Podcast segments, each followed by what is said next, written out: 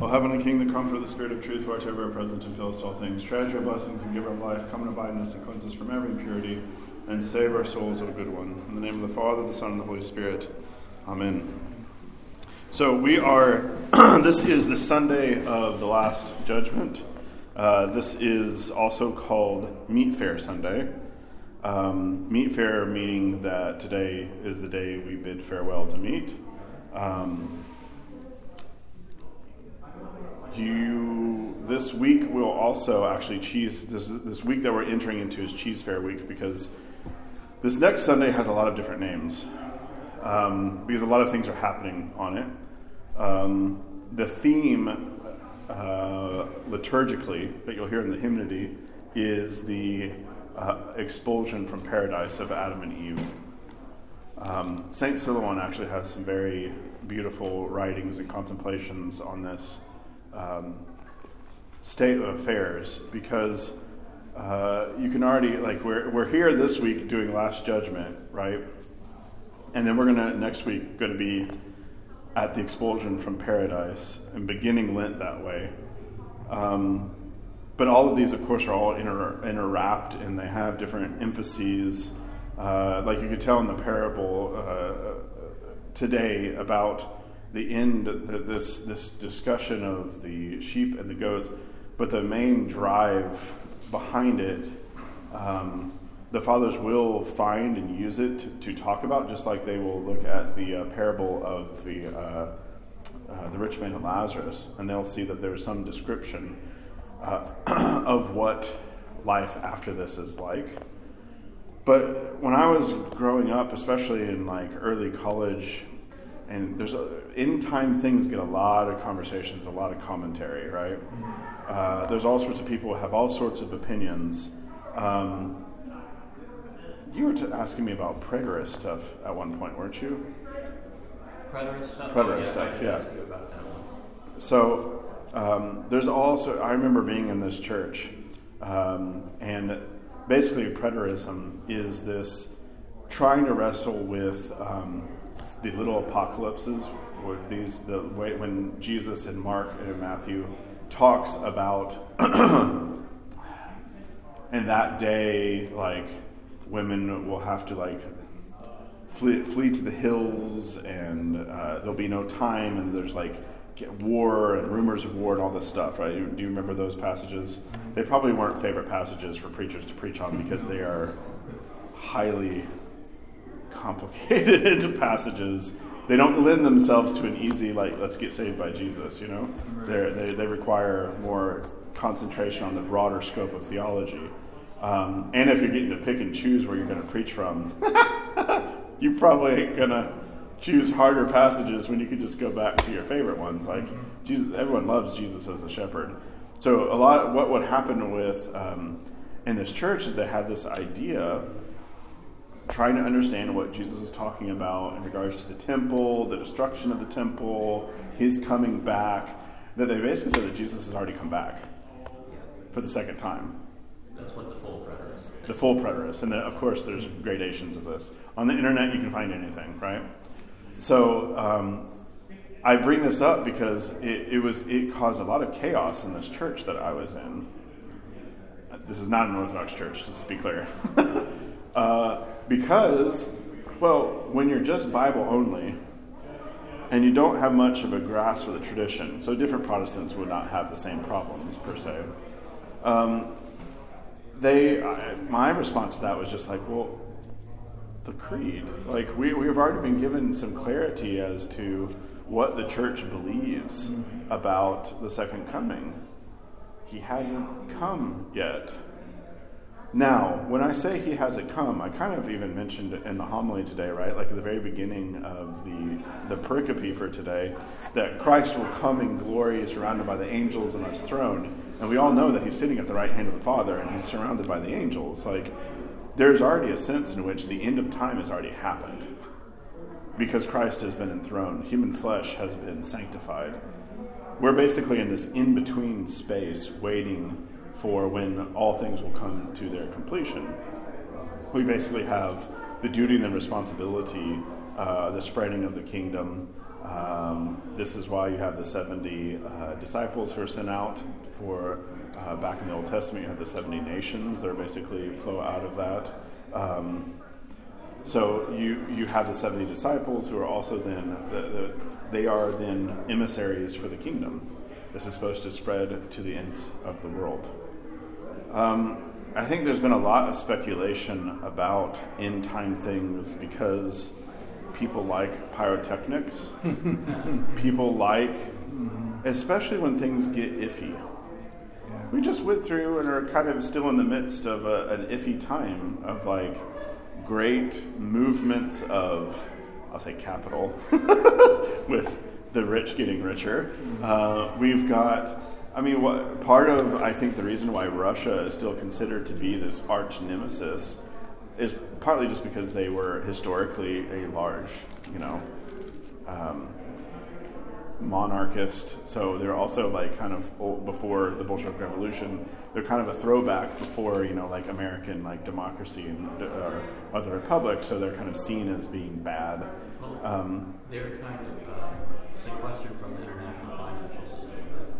Have their own bank, right? I, I don't know about that, but I'm not. So here we go. So there, there's all sorts of like trying to these complex political, social, economic things. Of course, this is why Scofield was the 18th century, or uh, Scots, um, where you have these conflagrations or like uh, looking to and seeing, like especially during Cold War, where you probably you all are of the age to maybe have the, at least vestiges of Left Behind series, Tim LaHaye, all that stuff, which was all fed by the axis of evil, as George Bush later put it, right? But has to do with like Russia and um, Iran, or of course like the Bolsheviks, or you know the communist atheists, and then the Muslims, and then of course then part of our problems is Israel. so you could just see how all of this constantly gives itself over to the contemplation. Even recently, in regards to uh, the election, our election, and all sorts of people going around calling themselves prophets and people regarding folks as prophets. Um, there are within the Orthodox tradition, there are different uh, times, and you can find apocalypses. I'll say that word. I mean it in the technical sense, and or apocalyptic. By apocalypse, I mean we know like the unveiling of things, right? Like the way things really are. That's what the book of Revelation is. It's showing us what really is going on. Um, we kind of, I think we think of apocalyptic and we think like 30 days after or something like that. Was that that zombie movie?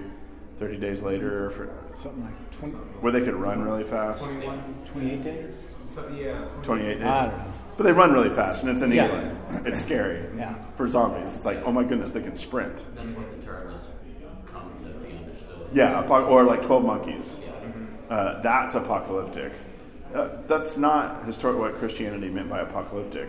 Um, i think there's a very strong case for the, the, go- uh, the gospel. The, the book of revelation is basically actually a vision of heaven uh, from someone in the divine liturgy who's actually in worship because he says on the day of the lord i was caught up in the spirit um, and then the way the movements and the acts and the things that are happening there very much look like worship um, there's some Catholic scholarship on this, and also some Orthodox who have pointed out. Um, I would also I'd be remiss to, to not relate. I'm kind of talking about apocalypticism and end time stuff generally because I kind of want um, that to be edited first before we, we move forward, or at least talked about, right? Because there's a lot of crazy stuff out there, especially in America, especially in East Tennessee. Um, but what you get, sorry, before I did all that, you um, the Book of Revelation wasn't even accepted as canonical scripture till um, millennia later, like a long time. What seven hundreds, eight hundreds? Where like it was. yeah There's still like there there was, and you'll notice. Do we ever read out of the Book of Revelation? We in our services we never read out the Book of Revelation. So footnote here to which go ahead. i was going to say is one of the arguments that's usually made for what is scripture it's what we read in church and so it's like I, I, at the very least it should point to that at least from an Orthodox perspective, like what we say when we mean the canon of Scripture is a lot fuzzier than what other groups mean when they say that. And we need to be comfortable with that fuzziness. That fuzziness, uh, uh, so yes, fuzziness. That fuzziness doesn't mean that there isn't specific teachings of the church, because I think when somebody hears fuzzy, they think, oh, it's blurry. Mm. No, it's not. It's not. It's just not. We don't have the same systemic need for um, basing every single thing out of a particular verse in the Bible and the way that that, that and what I mean I'm getting at more of like yes we're scriptural but it's there's a particular kind of Protestant mindset that you see especially and there and some of this existed in the early church. For example like numbers right? There's all this contemplation and weirdness about numbers and being able to use the book the, the Bible as a way to like almost like fortune telling or something right? Like so the church is uh, specific about the fact that there is, I'm just going to get into, and this is me in some ways, so this is my caveat. Oh, the footnote I'm going to go back to. If you want to think about the book of Revelation and things like that, Father Thomas Hopko has a CD uh, series. It might even be on Ancient Faith Radio. I don't know. Because they have a lot of his old talks on there. Like there's a great series on the Theotokos that he has on there. Um, but he has a great. I know Vlad's has his talks on Revelation that are very good interpretation of the Book of Revelation. That I would, if you're interested in that stuff. What, um, what do you think about uh, Constantine's uh, interpretation of Revelation?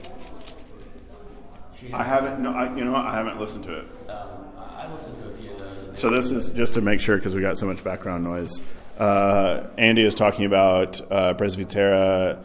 Is it Jeannie? Is that how you, Jeannie Constantinou's um, commentary that she's been going through on ancient faith? She's got a lot of uh, a podcast where she's been going through different things, and she's a PhD in New Testament. She actually did her dissertation on Andrew of Crete's commentary on the Book of Revelation. So that put that can tell you how late. I think Andrew of Crete is 600, so that's the seventh century or something. Which, speaking of Andrew of Crete, we're going to be listening to a lot of Andrew of Crete soon because that's he is the author of the canon that we'll be doing during this next week, not this coming week, but the week after that. So, what was Presbytera saying? Uh, I listened to a few of them. She, uh, the like, I listened to the beginning, and um, she was explaining how Revelation is like part of the genre of apocalyptic literature that was yes. at the time. Yes. So, and this is why, and I have two volume set of this one scholar Charlesworth, uh, the Pseudepigrapha, which is basically we think of New Testament stuff, and then we think probably in the past twenty years of uh, the Qumran stuff and maybe some Gnostic stuff. But there's even more than that. There, there's a ton of stuff that was written um, that's either Jewish or Christian. Sometimes it's a debate about who exactly wrote it. Um, and they were being copied in. Mon- if you look at the sources uh, where these manuscripts are being, they're, they're in monasteries in Russia and Mount Athos, and where they have been copying them. So there is, again, this goes back to that. We have a canon of scripture, but it's not the same kind of enlightenment enlightenment model of here's our textbook of scripture, and this is how everything is going to be worked out. Um, the canonical scriptures, what we read in church, has the utmost weight. Um, but you will find. But even that, like, there are differences in what one church is used, reading in in services versus another. I mean, very minor, but but nonetheless, and, and I think historically that's okay. That's a that's almost a, a a place to kind of explore and okay, what does that mean that it's that word is different there than here? That try and draw some in. Was it Origen of the hexameron? Is that not hexameron, but the one where he columnized all the different. Old Testaments, um, and and they kind of reveled in that, finding those little variants. Um, it wasn't a cause for stress or you know which one is the truest true of the true. No, you know, we can learn from a, a synthesis of them. Maybe synthesis isn't the right word exactly, but uh, yeah. we can synthesize them in our own kind of preaching and teaching without actually trying to synthesize them into one master text. Does that make sense? Well, I can specifically point to it. So, are you all familiar with the New Testament scholar Bart Ehrman at all? I've heard the name He's kind of infamous because if you go to Barnes and Noble and you want to find books that'll help you lose your faith, uh, he's he, he's prominently put out there. At least he was historically the past twenty years or so. Um, he's kind of historical Jesus movement broadly, second generation, I would say, because he's not a part necessarily of the first generation of that. Um, he he was a fundamentalist, Moody Bible Institute guy, if you know what that means. Like that that's Fundy Central. Um, like Bob Jones, if you've ever heard of that. Um, they have a very, very, very specific idea of like inspiration. In the like they'll say God inspired the original like signature like text. The problem is nobody actually has the first Right. manuscript. There, so, so there's all sorts of little weird. God breathed is the term. Yeah, they, and they, and they use, they make God breathed to be a very very specific thing. So when Bart Ehrman started realizing once he went to Princeton and started realizing there's different manuscript traditions that have little variants, he basically lost his faith. And then he's basically made a career out of this, where he'll say he'll make all these big hubbubaloos about certain things, and then other scholars will say, actually, that's not that like that's okay. That variant might actually just be a quote from the Psalms from a different version or something like, you know. So, but you can see like if you get this really brittle idea, it's really easy to just crack, and then because everything is based in this idea that's impossible to find. It's too fragile to stake it all on. Exactly. And it was never actually the way that the, what we call the scriptures were read. Right. Right. Historically, traditionally. So when we get to last things, part of like I, as I kind of mentioned at the beginning of the sermon of Christ being enthroned or surrounded by his angels, is the last, the the great judgment, the the general resurrection is um, basically when the sacraments are fulfilled in their fullness. What do I mean by that? What I mean by that is where the, the sacraments relay to us uh, Christ. When they are fulfilled, Christ will be God, as Scripture talks about God being all in all, that He will be fully present to uh, to everyone with that intensity. Uh, all will then be raised with their bodies. Uh, this is the general, uh, so everyone and then there will be the judgment. But the, the focus of this, and this is what Hopko focuses on his, is that the, the end of things is not the destruction of things where everything gets burnt up and discarded, because this can even under, um, underline how then we deal with the world, right? And you've encountered this. Like you have this idea of eschatology where everything is just going to burn up. It's all going to hell in a handbasket anyway, so who cares? right? We can do whatever we want. Uh, but the biblical understanding, like we were talking about uh, in uh, when we were talking about Romans 8, and we were talking about the earth groaning for the liberation of the sons of God. Uh, the earth will be restored to, uh, it will cast off the futility that it's been subjected to, and it will be restored to its glory. Uh, humans will also then basically be revealed to be uh, what they truly are. Either, so everyone will be resurrected to their bodies, uh, you'll either be resurrected to eternal life, like what it says today in the gospel, or to eternal death. And that is something that has been prepared in its trajectory of what somebody in their life has lived like. As you live into holiness, so you'll be resurrected to life if you've lived in a different direction. You will inherit uh, eternal death. So, is this um, final judgment? Is this like um, I have this picture in my mind of some kind of cinematic, like Okay. You know, Like Thanos? Yeah.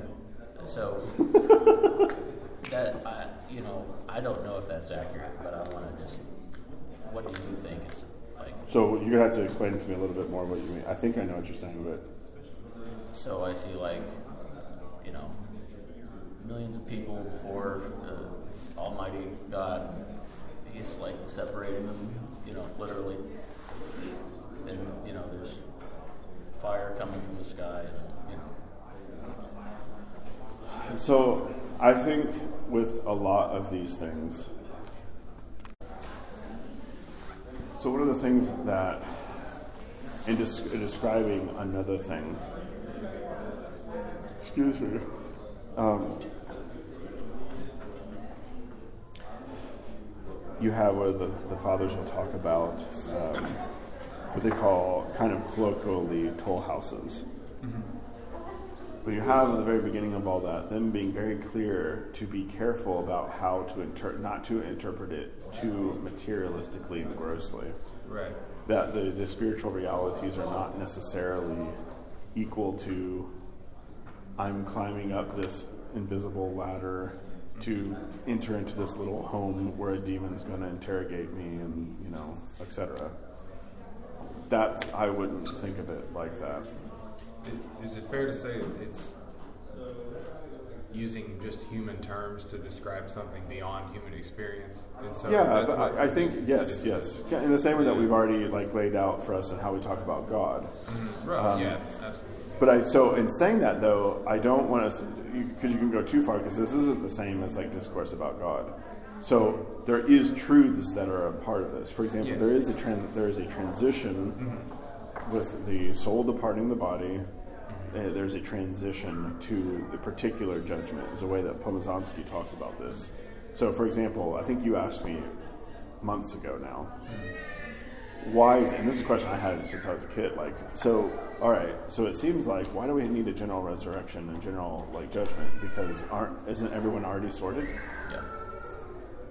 Lazarus is in the bosom of Abraham, and uh, the rich man is uh, in torment, right? So the way that Pomazansky talks about this is that basically there is particular judgment that happens upon the death of someone. There's a transition, and there the, the fathers are, are adamant. There's not really. This is something actually kind of correcting some of the way that I've even kind of loosely thought about it because I haven't delved into it myself. Um, is that there's not that they do they are very firm about there's not a third place. There's heaven and hell. There's not a purgatory place. So it, it, it's it's kind of complicated because you're also talking about this idea of as you're ascending to where you're going, and this and this idea of ascent through the sky that there's like demons in the skies. Uh, Paul talks like this, right? The the powers and principalities. You have the prince of the demons, the air, right? You have this this aerial talk. You also have in like the end of on the incarnation, the thing that I remember very specifically recently. Um, I'm sure you can find it throughout the, the other fathers as well, but this is in St. Athanasius on the incarnation. He very specifically talks about Jesus died in the air because demons are in the air. That's why he had to die on the cross. That's one of the reasons why he says that. So you can either, there's a few routes here. You can say, that sounds like all bunch of bosh to me because I can turn on the light switch because that's Rudolf Bultmann's like way of dealing with all of this stuff in the New Testament. It's basically saying like no modern man can believe that. So I have to make it into existential theology, right? Like what is the word of God to me and my meaning it's about meaning and stuff. But the Orthodox Church has never let go of the fact that there's, as we've talked about, demons, angels, etc. Like there, there, this this reality has not been uh, abolished. It is full and well in there, and um, the the the contemplation, kind of- I kind of like the spirituality of toll houses. Let's say that, right? Like what that is is I think is an ad- addition or a growth of memento mori of the f- mm-hmm. remembrance of death, and so the whole spiritual. And I think the same with like the gospel pericope today. There's always gospel being preached in all of it. There's always redemption being on offer, especially when we can hear it and do something about it. So the gospel today was not just kind of like, you know what? Some of y'all are going to hell, and some of y'all are going to heaven, right? It's not. It's not a declaration. What it is is like it's a rhetorical like, here's our here are the sheep, who even unbeknownst to them, because of how they were acting and living in the world, they're serving Jesus Christ. And here are the goats. And the goats do the opposite of this, right? They didn't serve people. They didn't help people. You know, they were being goats. I, I don't like goats. you ever been around? They stink too. Um, but that exists. The same with the toll houses, the remembrance of death. These are real things. They are, but they, they are there to encourage us to repent. They're there to point the way and say, like, you don't want. This is why Maximus, the confessor, talks about, without even reference to toll houses or any of that kind of language, he talks about, like, to actually truly love and to truly be spiritualized. This is my language, not necessarily Maximus. It's saying spiritualized. You have to let go of earthly things if you are still bound up in your passions and struggling, and we're all struggling until we die, right? But if we just let these things rampantly grow, it's like living in a house that you never do any kind of work on, right? The subflooring is like warped and bent, and like it's gonna, the foundations are jacked now, and like there's not electricity running through half of it. Well, that's the state of your soul then when you die. And those demons or the reality of what you're going to be living after that is not going to be pleasant. So, this is argued and debated about in Orthodoxy, and I'd rather be upfront talking about it. And again, like I said at the beginning, I'm not an expert on this. This is not something that I've spent massive amounts of my time in seminary or before that. Uh, it's something that I myself am also reading and, and discovering. And because the tradition, as I find it, like I know all of the basic outlines, but I'm always when I'm reading like the fathers or you know scripture, being constantly like, wow, okay, all right, conforming myself to what the teaching is, or being encouraged to repent in a way that I hadn't really thought that I needed to repent. Um, so there's also, I should say, in addition to this, not just toll houses, but there's a lot of talk about universalism right now in Orthodox circles because of some particular scholars uh, and part of this has been a revival, uh, an appreciation for Origen. So, do you all know who Origen is? I've heard of, watched okay. a little thing about it. Okay, so um, Origen was a very influential. He's probably one of the first systematic theologians, if you want to use that kind of language of the early church. Um, his uh, first principles is kind of a first systematic theology. I'm kind of hesitant to say systematic, but I don't really know what else trying to make sense of everything, how it all holds together, right? Because he was doing that, there are things he got wrong. The later church condemns certain of his teachings and condemns him. So, and there's all sorts of debate about some of this stuff. Um, my, I would, I would say my preference, my suggestion, and I think is wise, is to stay in the middle on these things one, for example, there is things to appreciate about Origen. Uh, he, without him, we wouldn't have the Cappadocian Fathers the way that we know. Have a good week. Um, but that doesn't mean, therefore, that he's not wrong about, and his form of universalism is very specific and complicated, and I don't want to get into the weeds on all of that. Um, and newer forms of universalism, I would say, aren't just a revival of Origenism, but they're also their own kind of forms. I specifically here should note David Bentley Hart, uh, who is kind of a uh, famous slash infamous uh, Christian author, theologian, etc. He used to write a lot for First Things, um, different journals. He's published books, etc. I think he was better early on, and he's gotten more and more. I say idiosyncratic if you know at the heart of what idiosyncratic means, it's an idiot is somebody who's like on their own, like they're not they're not actually in rhythm with everybody else. That's what it historically meant. So idiosyncratic means like they're they're doing their own thing. So I, I part of becoming orthodox and immersing yourself in orthodoxy is trying to get the mind of the church. And there are places where the church has said, you know, don't flirt that direction. Like stick with the vast majority of the tradition. I mean, Stay if you heard the hedges, stick between the hedges, like you heard the hymnody, or if you heard the hymnody for tonight or today, like it very much talks about we're all going to be judged for what we've done, and there's a it's heaven or hell. So you either can get really fancy and say but but but but but, and then I, I would prefer to not do all those buts, right? Where you are having to come up with your own interpretation that goes against the basic thrust and meaning of what's there. Yeah. That's that's where I stand. It's like I'm going to stand generally. Now, I'm sure you could find somebody, some 17th century source that has some really extreme stuff about toll houses, and I'd be like, we could turn down the volume on that a little bit, right? Like, for you, that's probably not the best thing to contemplate. Uh, as much as like let's focus on the beatitudes let's think about maybe just the remembrance of death like what like john climacus will will tell you to think about to think about judgment paul talks like that we need to be aware there's a there's a judgment we will be we will be judged for the things that we've done in the flesh that's paul's language So what you're saying is basically to remember the general um, aspects of this and not get too deep in the weeds because that would be that would lead you down wrong directions. So I, what I would say, I'm fine if, if somebody's trying to understand how it holds together. My advice is stick within the general consensus of the church instead of taking the most minority view that you can possibly take. Okay. Because what I have found, and not, and not on this topic, but a whole lot of other topics, people can get really interested in their little tiny little thing, and before you know it, in five years' time, they're gone. What I mean by gone is like they've left the church, or they've decided that they know better than, and I'm just, I want to counsel and like encourage like intellectual humility, uh, being faithful sons and daughters of the church, even though we don't have any women here right this minute.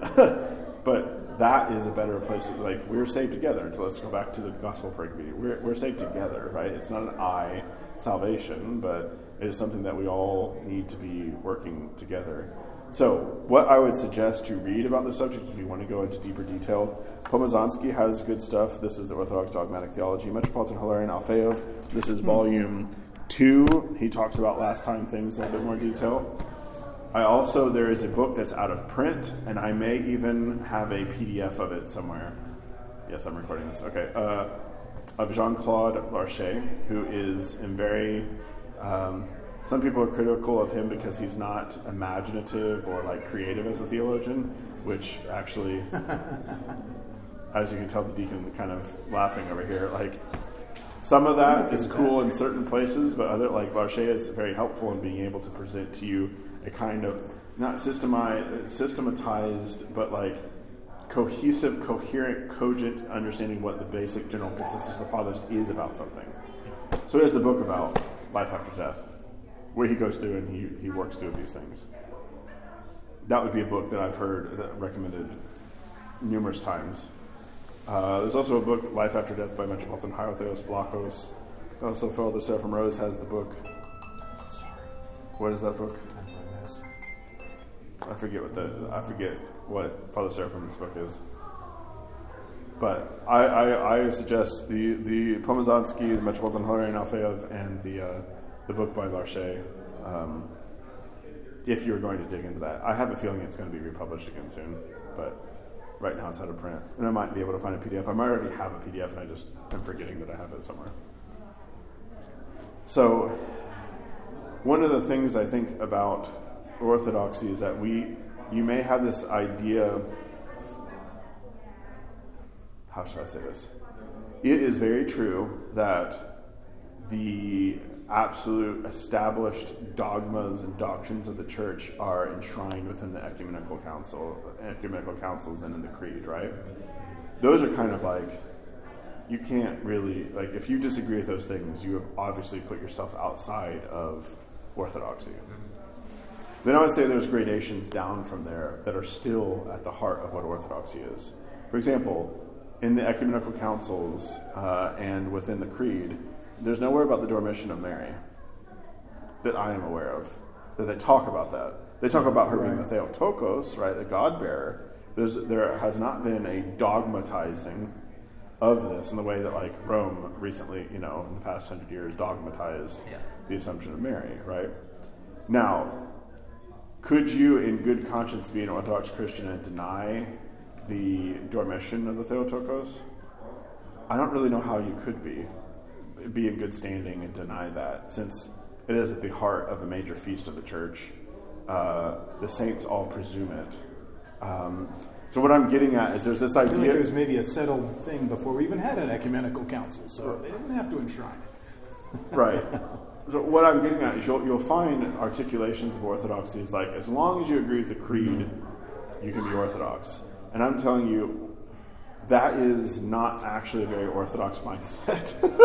That's actually really Protestant. It's kind of a legalistic mindset. Yeah, kind of a legalistic, but also just like let's choose the lowest Yeah. bar possible and say this is what defines orthodoxy. And I want to say like I'm not saying you have maximalist as in like every single encounter in every like ascetical work, like the the history of the Desert Fathers, or all you have to believe every single miracle and every story from the Synaxarion.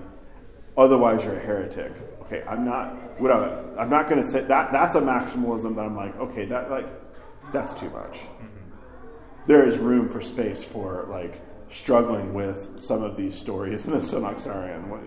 And if you don't know what I'm talking about, you will eventually. Of like you know, somebody saving, being saved from losing their chastity by a dolphin and riding through the off to another to the mainland because of a dolphin have showed up and saved them. Oh, okay, like I love the story. I'm not entirely, and again, I would even be someone I have been of the doubt. Like I'm not saying. Most of me says that probably did. Ha- I'm okay with that maybe happening. I, I don't. I'm not really bothered by that, right? Like I'm not like my scientific mind is like blowing up.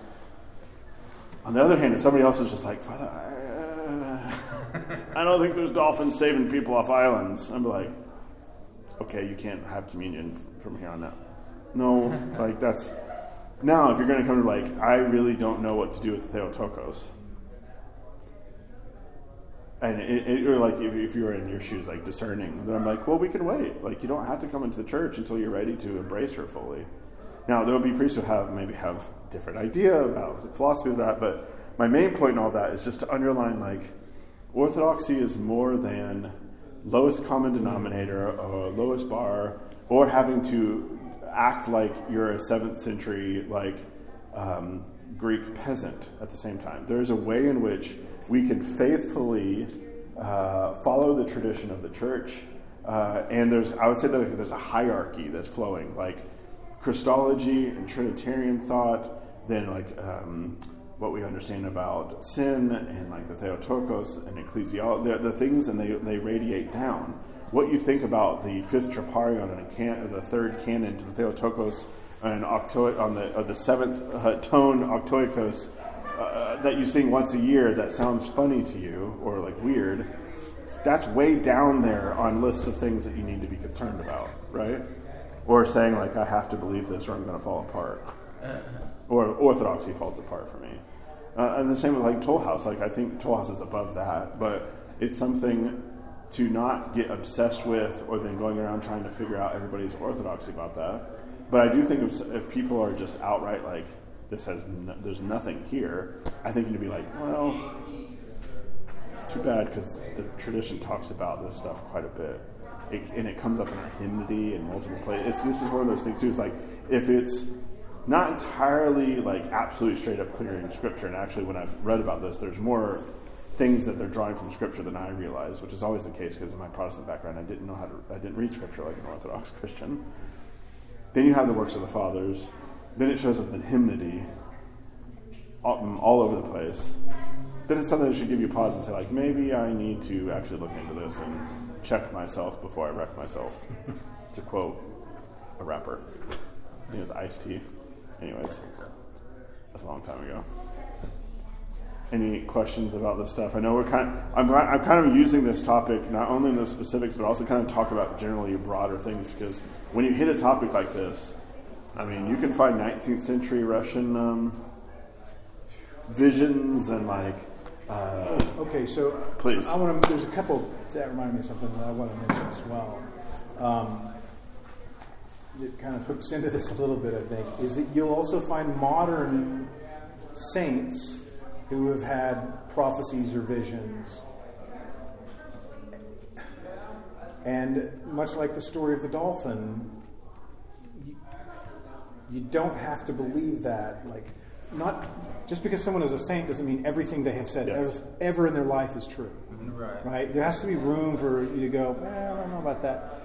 You know, some of t- sometimes these kinds of uh, I, I don't know, recorded sayings, let's say, um, are fed as much by the, the historical political background of the country they're from, right? As much as like any, and I don't mean to, I'm, I'm not going to name names, but but so so be be aware that that happens, that exists. You might be reading through of some modern um, father and go, "Ooh, that's kind of strange."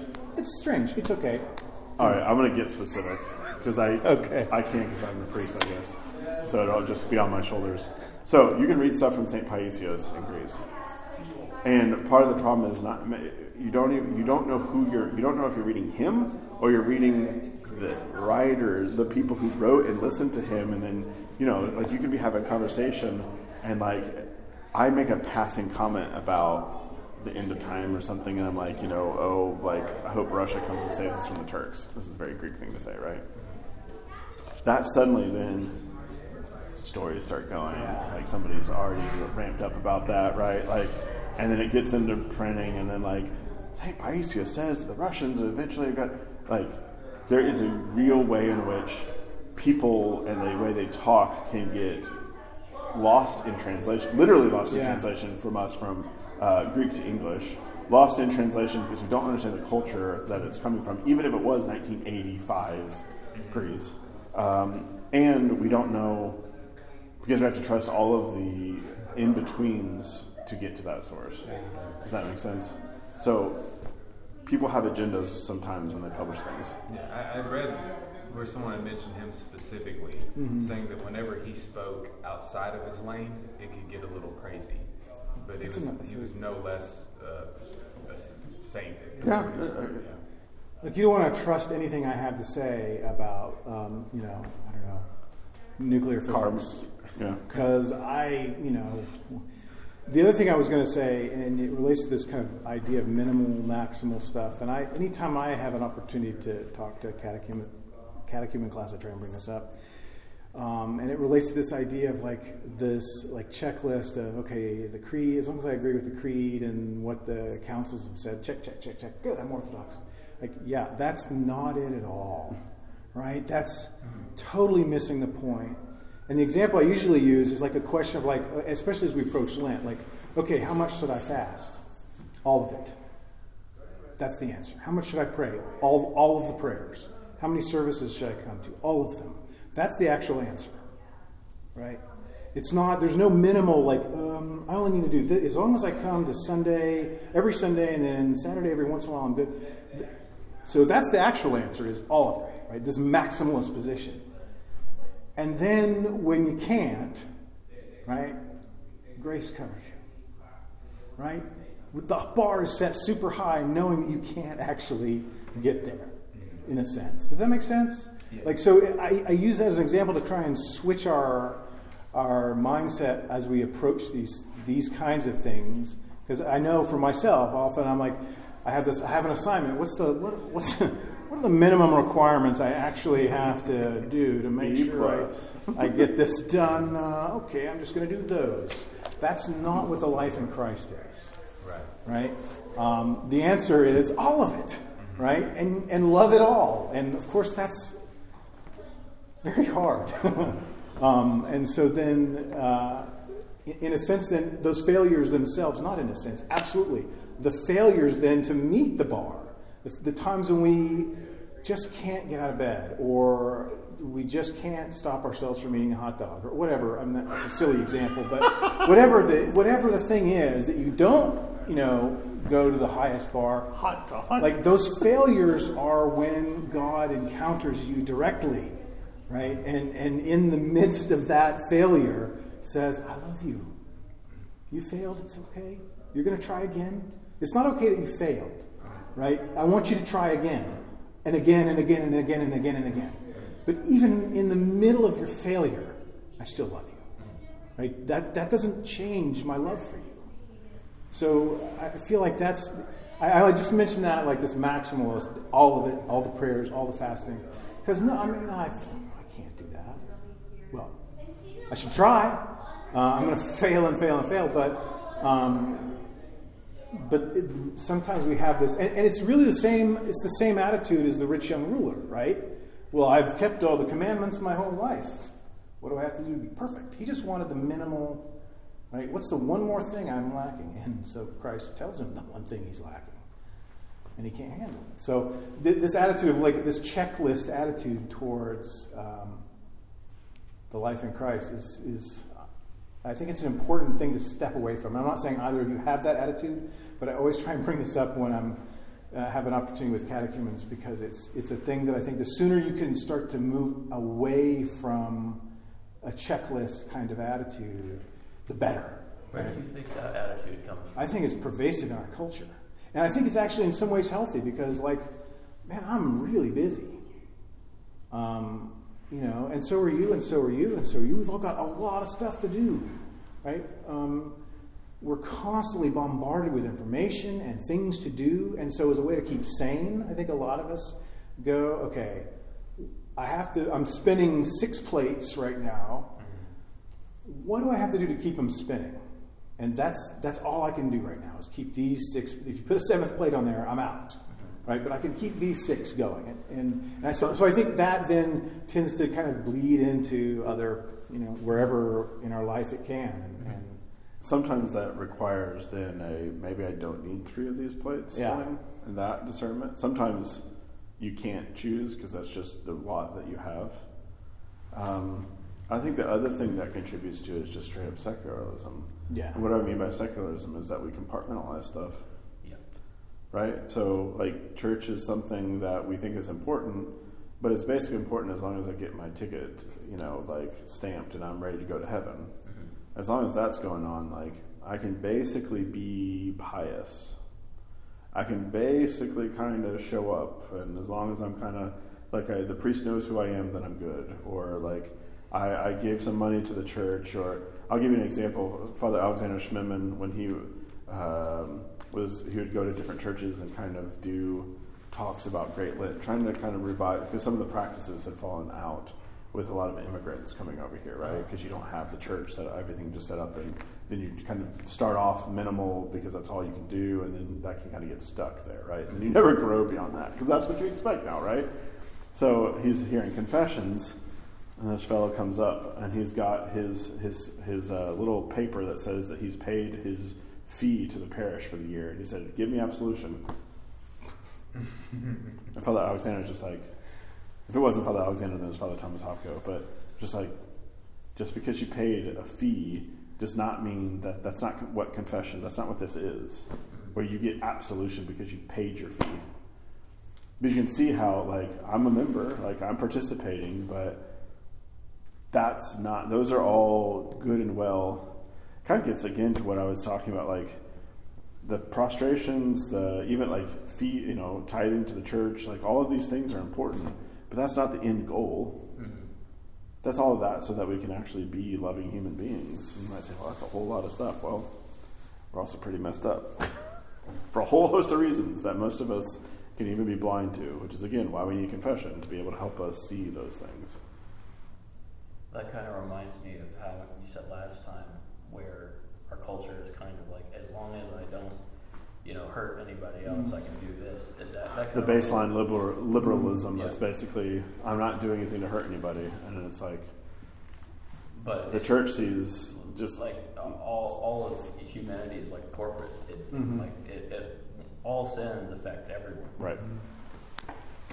It has a much bigger idea of sin, which also means a greater like depravity that can be hard sometimes. I think for how much our culture tells us, it can be hard to kind of shoulder that or deal with that.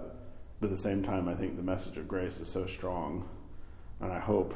I think the Orthodox Church underlines it and emphasizes it, but it gets sometimes be lost in the way that things are articulated. But I hope that hasn't been lost here of just the radicalness of God's mercy and grace towards us, which is always calling us to be transformed, not to get a new idea and then think we can go home and that idea will save us. Again, that's kind of like my main I, I go-to just feel thing. like I- I feel like this is like if you were to. And this is a silly example, but this is the way my mind works. I try and think of like you know metaphors or allegories or whatever. And it, it, you know, if I went to Disney World, um, to really get the most out of my experience at Disney World, I would actually ride all the things and see everything I could. Right? I wouldn't just get my ticket and have them tear it and go in, step in, say, "All right, pretty good," and go home. because that would be turning my back on all. I, I, I, I don't have strong feelings about Disney World one way or the other, but if I did, that would be turning my back on all of the wonder of Walt Disney, the, all the amazing, cool things allegedly they have to offer. I think there probably are some cool things there, but anyway. Um, but um, you know, why would you? You wouldn't do that. See, if you were going to go like to a, um, if, I, if I'm going to go to a baseball game, you better believe I'm getting a hot dog right? I wouldn't just go to the like a baseball game and have the guy tear my ticket and say, "Yep, there's the field. I'm out. I went to the game." No, not really. Okay, maybe, but you didn't really go to the game. If you didn't go and sit and cheer and stand up at the seventh inning and you know eat a hot dog and laugh at the Do the way the animal thing on the, the, the mascot doing the funny stuff or you know whatever all of those experiences like so why do we treat church like that? Like we just come in and 'Cause I got my harder. Jesus cookie and I'm done, right? That's Church not, is hard.